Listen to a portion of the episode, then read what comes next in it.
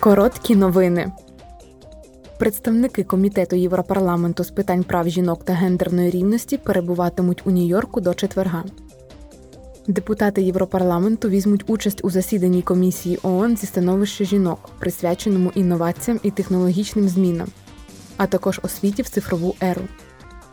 У Вашингтоні делегація зустрінеться з представниками громадянського суспільства, уряду та членами Конгресу, щоб обговорити проблему утисків прав жінок у США та Європі.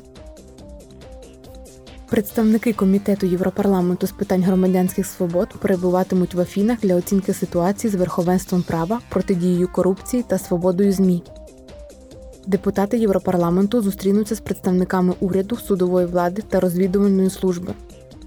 Також заплановані зустрічі з компаніями, що займаються виробництвом та продажем шпигунського програмного забезпечення, журналістами, представниками неурядових організацій, а також з прикордонною поліцією та з Агентством охорони зовнішніх кордонів ЄС Фронтекс. Візит завершиться завтра. Вчора Комітет Європарламенту з питань довкілля обговорив нещодавнє рішення Європейського суду, який підтримав заборону на продаж та використання насіння, обробленого неонікотиноїдами, які є токсичними для бджіл.